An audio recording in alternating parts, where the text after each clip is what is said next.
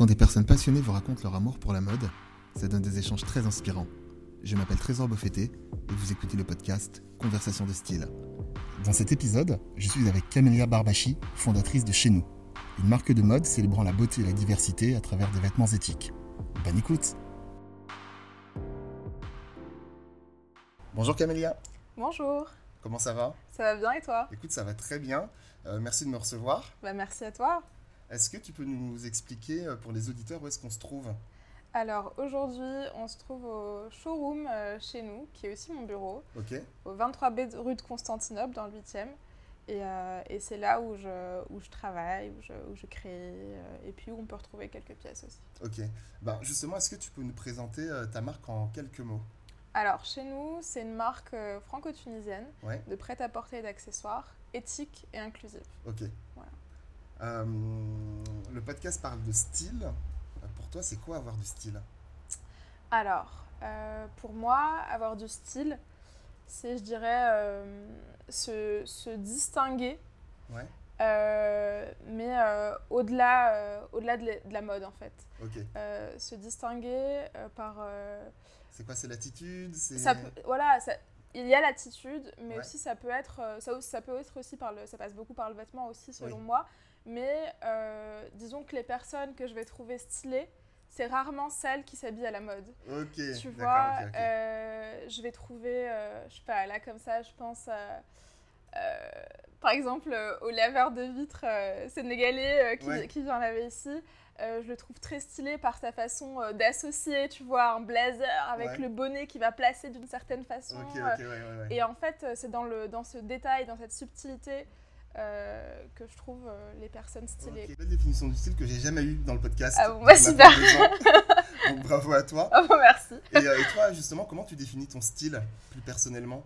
Alors, moi, je dirais que mon style, il est versatile parce qu'en fait, je vais jamais, enfin, ou rarement m'habiller forcément d'une certaine manière euh, et me tenir à ça. J'aime bien justement euh, varier, associer des choses euh, différentes et puis aussi fonctionnelles, je dirais. Je m'habille de façon confortable. J'aime pas me sentir étriquée ou mal à l'aise. Et, et voilà, du coup, je dirais que mon style est versatile et confortable. Et est-ce qu'il y a un lien entre ton style et le style de ta marque, le style de chez nous? Bah oui, quand même, totalement. En fait, chez nous, c'est euh, c'est une marque qui est hyper euh, personnelle finalement. Je m'inspire euh, essentiellement de, de- de mon histoire, de, de ce qui me de ce qui moi me, me- me parle. Et du coup euh, je dirais que le lien entre mon style et le style de la marque c'est peut-être ce côté euh, euh, simple. Donc l'attention aux détails simple dans le sens positif du terme, oui. je veux dire, pas forcément euh, d'extravagance, mais euh, le souci du détail. Euh, Et puis cette notion de confort aussi qui est hyper importante pour moi, vraiment lier ce, le côté élégant, simple et confortable en fait. Dans, dans, dans la mode, on a tous des, des inspirations. Moi, j'appelle ça des figures de style. Ouais.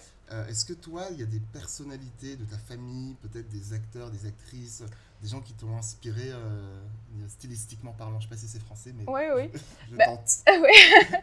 Mais je pense qu'en fait, euh, mon attrait euh, pour le vêtement, pour le fait de s'habiller, euh, il est hyper lié à ma famille. Dans un premier temps, je pense à ma grand-mère. Quand j'étais petite, euh, elle m'emmenait en fait en Tunisie euh, chez euh, la couturière du coin me faire vraiment la tenue sur mesure. On choisit nous-mêmes le tissu et puis on Waouh. va chez la couturière et puis elle me fait l'ensemble avec la veste, le truc, le pantalon, la jupe. Et, et donc, du coup, c'est peut-être mon premier rapport aux vêtements. Ensuite, bah, mes parents aussi, ma mère beaucoup. Quand j'étais petite, elle avait vraiment un style euh, hyper euh, unique. euh, je, trouve, je trouvais ça extravagant à l'époque, Ouais. mais avec le, avec le, le recul, je me dis, en Elle- fait, elle était stylée, Ouais, quoi, ouais. tu vois.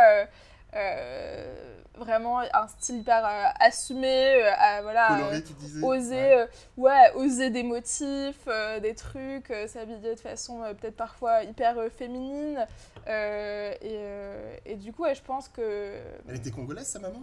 Ah, C'est c'est une vanne. c'est une vanne.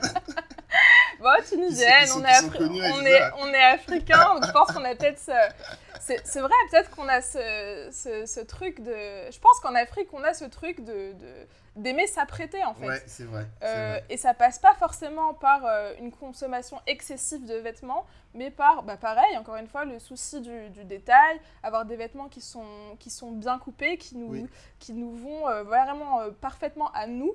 Et bah, je pense à là, tu me fais penser à là récemment, je cherchais une robe pour le. Je raconte ma vie là, du coup. C'est court, hein, on est là pour ça.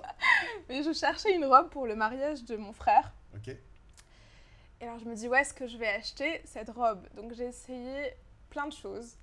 Au final, je suis allée euh, juste à côté de chez moi, dans le 18e, chez un couturier sénégalais qui s'appelle Cissé d'ailleurs.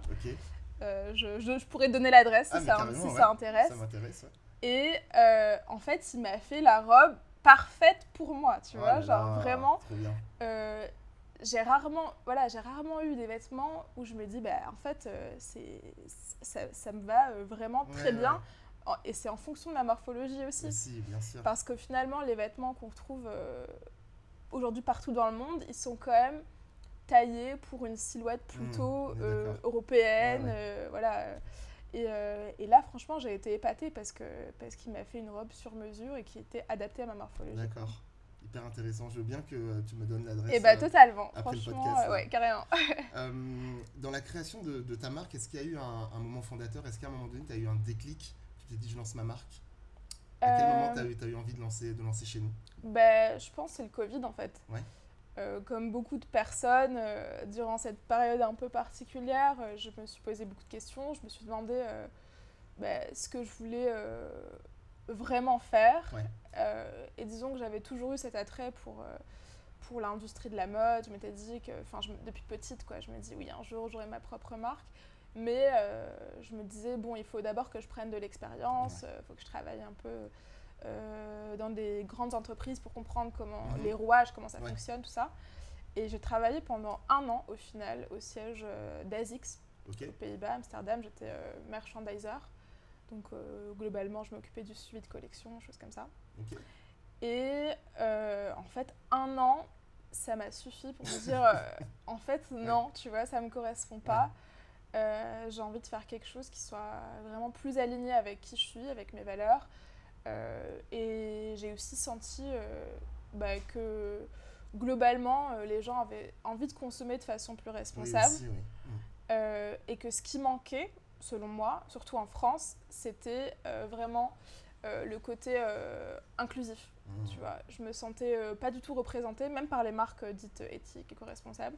Et je me suis dit que c'est vraiment ce que moi je pouvais apporter, quoi. Ok, hyper intéressant.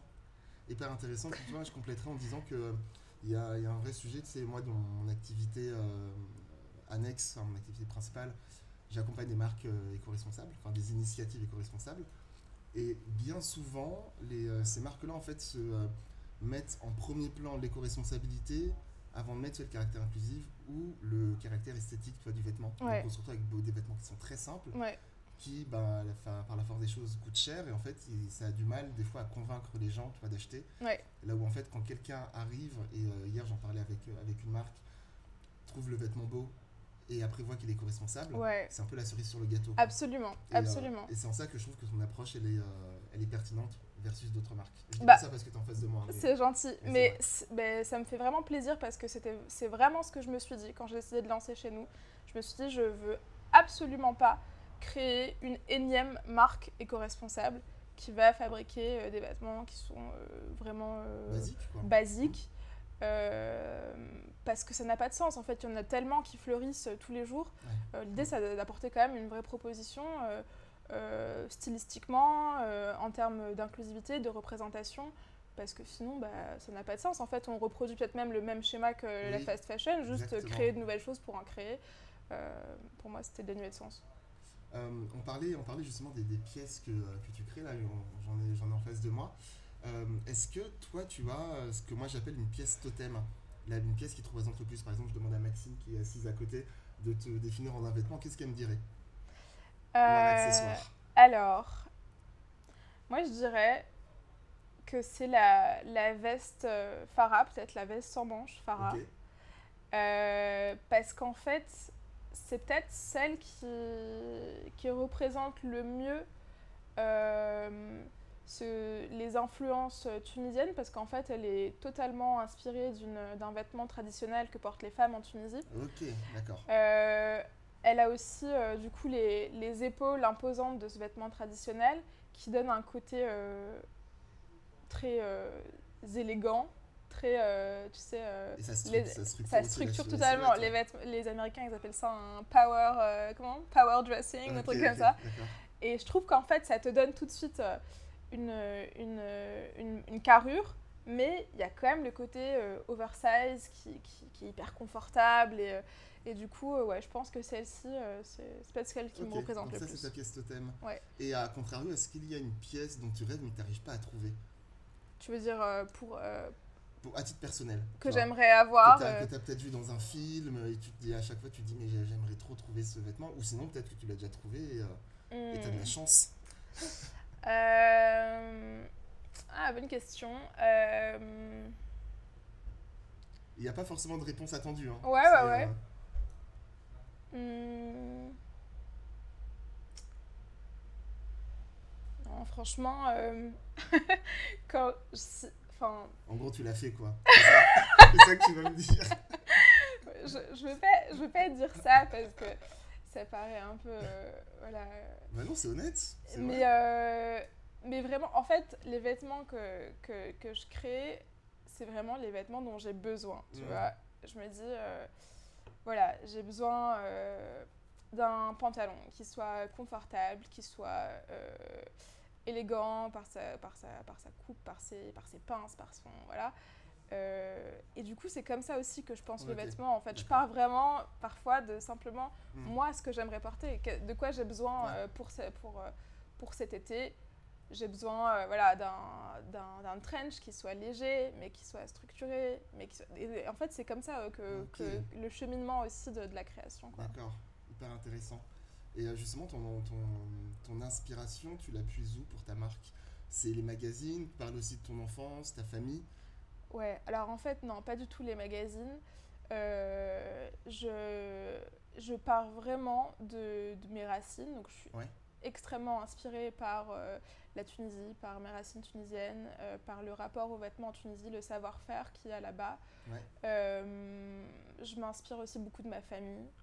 Euh, et justement, en fait, j'essaie le plus possible de me mettre des œillères sur ce qui se fait. Euh, c'est peut-être un truc un peu, euh, quelque part, enfin, tu vois, le fait de se dire, voilà, ce que j'ai fait, je sais que je ne l'ai pas copié à quelqu'un, en fait, tu vois. Même si, évidemment, voilà, le...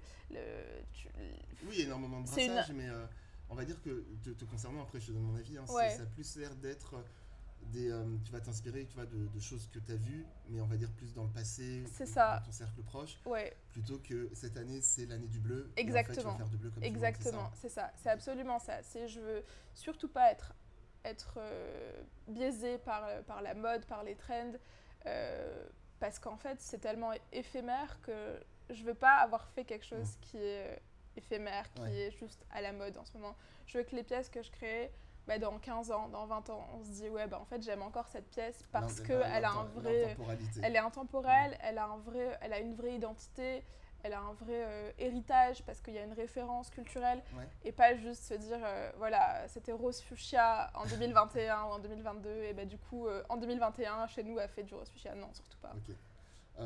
forcément il y a un mot qu'on est obligé d'employer dans, dans, la mode actuellement c'est le mot influence. Ouais. Euh, est-ce que toi, tu penses avoir une influence sur le style de ton entourage? En d'autres termes, est-ce que ton entourage porte ta marque? Ouais C'est ça, la question sous-jacente. Alors, oui, oui, oui, oui. Euh, dans mon cercle proche, oui, oui. Alors, il y, en a qui, y en a qui portent, il y en a qui me disent, bon, c'est pas, en toute transparence, ils me disent, là, t'as été un peu trop loin, tu vois. Genre, euh, l'encolure, elle est un peu trop profonde. Je suis pas. Ah, pardon. Je suis pas, je suis pas à l'aise. Euh, mais pour euh, la majorité, oui, ils portent, euh, ils portent mes vêtements, ils sont influencés par mon style. Et je dirais, là où j'ai peut-être eu le plus d'influence, c'est sur le fait de, de comprendre, euh, de comprendre le vêtement, comment est fabriqué le vêtement. Je sais que la majorité des personnes de mon entourage maintenant regardent l'étiquette Ah, avant d'acheter un vêtement. D'accord, c'est bien ça. Et, euh, et ça, c'est peut-être une de mes plus grandes fiertés que je vois Maxime qui hoche la tête. Euh, mais ouais, c'est une de mes plus grandes fiertés que d'avant, avant d'acheter un vêtement, les gens de mon entourage se questionnent sur la fabrication de ce vêtement-là. Ok. On arrive à la fin du podcast. Déjà, Déjà, Euh, il y a une question que j'aime bien euh, poser à mes, à mes invités pour euh, conclure, c'est qu'est-ce qu'on peut te souhaiter de stylé pour la suite? Alors qu'est-ce qu'on peut me souhaiter de stylé? Bah, Beaucoup de réussite, Ouais. que la marque, que la marque se, se développe. Et, et puis, en réalité, de la santé, Ouais. de la- voilà, de- du, du bien-être. Voilà, je pense que c'est ce qu'on peut me souhaiter de stylé pour la suite. bah écoute, on te le souhaite. Merci beaucoup. À bientôt, Camélia. Merci, à bientôt, Trésor. Merci d'avoir écouté ce podcast, j'espère vraiment que cette conversation vous a plu. N'hésitez pas à me faire un retour sur le compte Instagram Conversation de Style. Vous pouvez aussi vous abonner à ce podcast sur toutes les plateformes d'écoute en laissant un commentaire cool et un maximum d'étoiles. A très vite et d'ici là n'oubliez pas, les mots de passe, le style est éternel.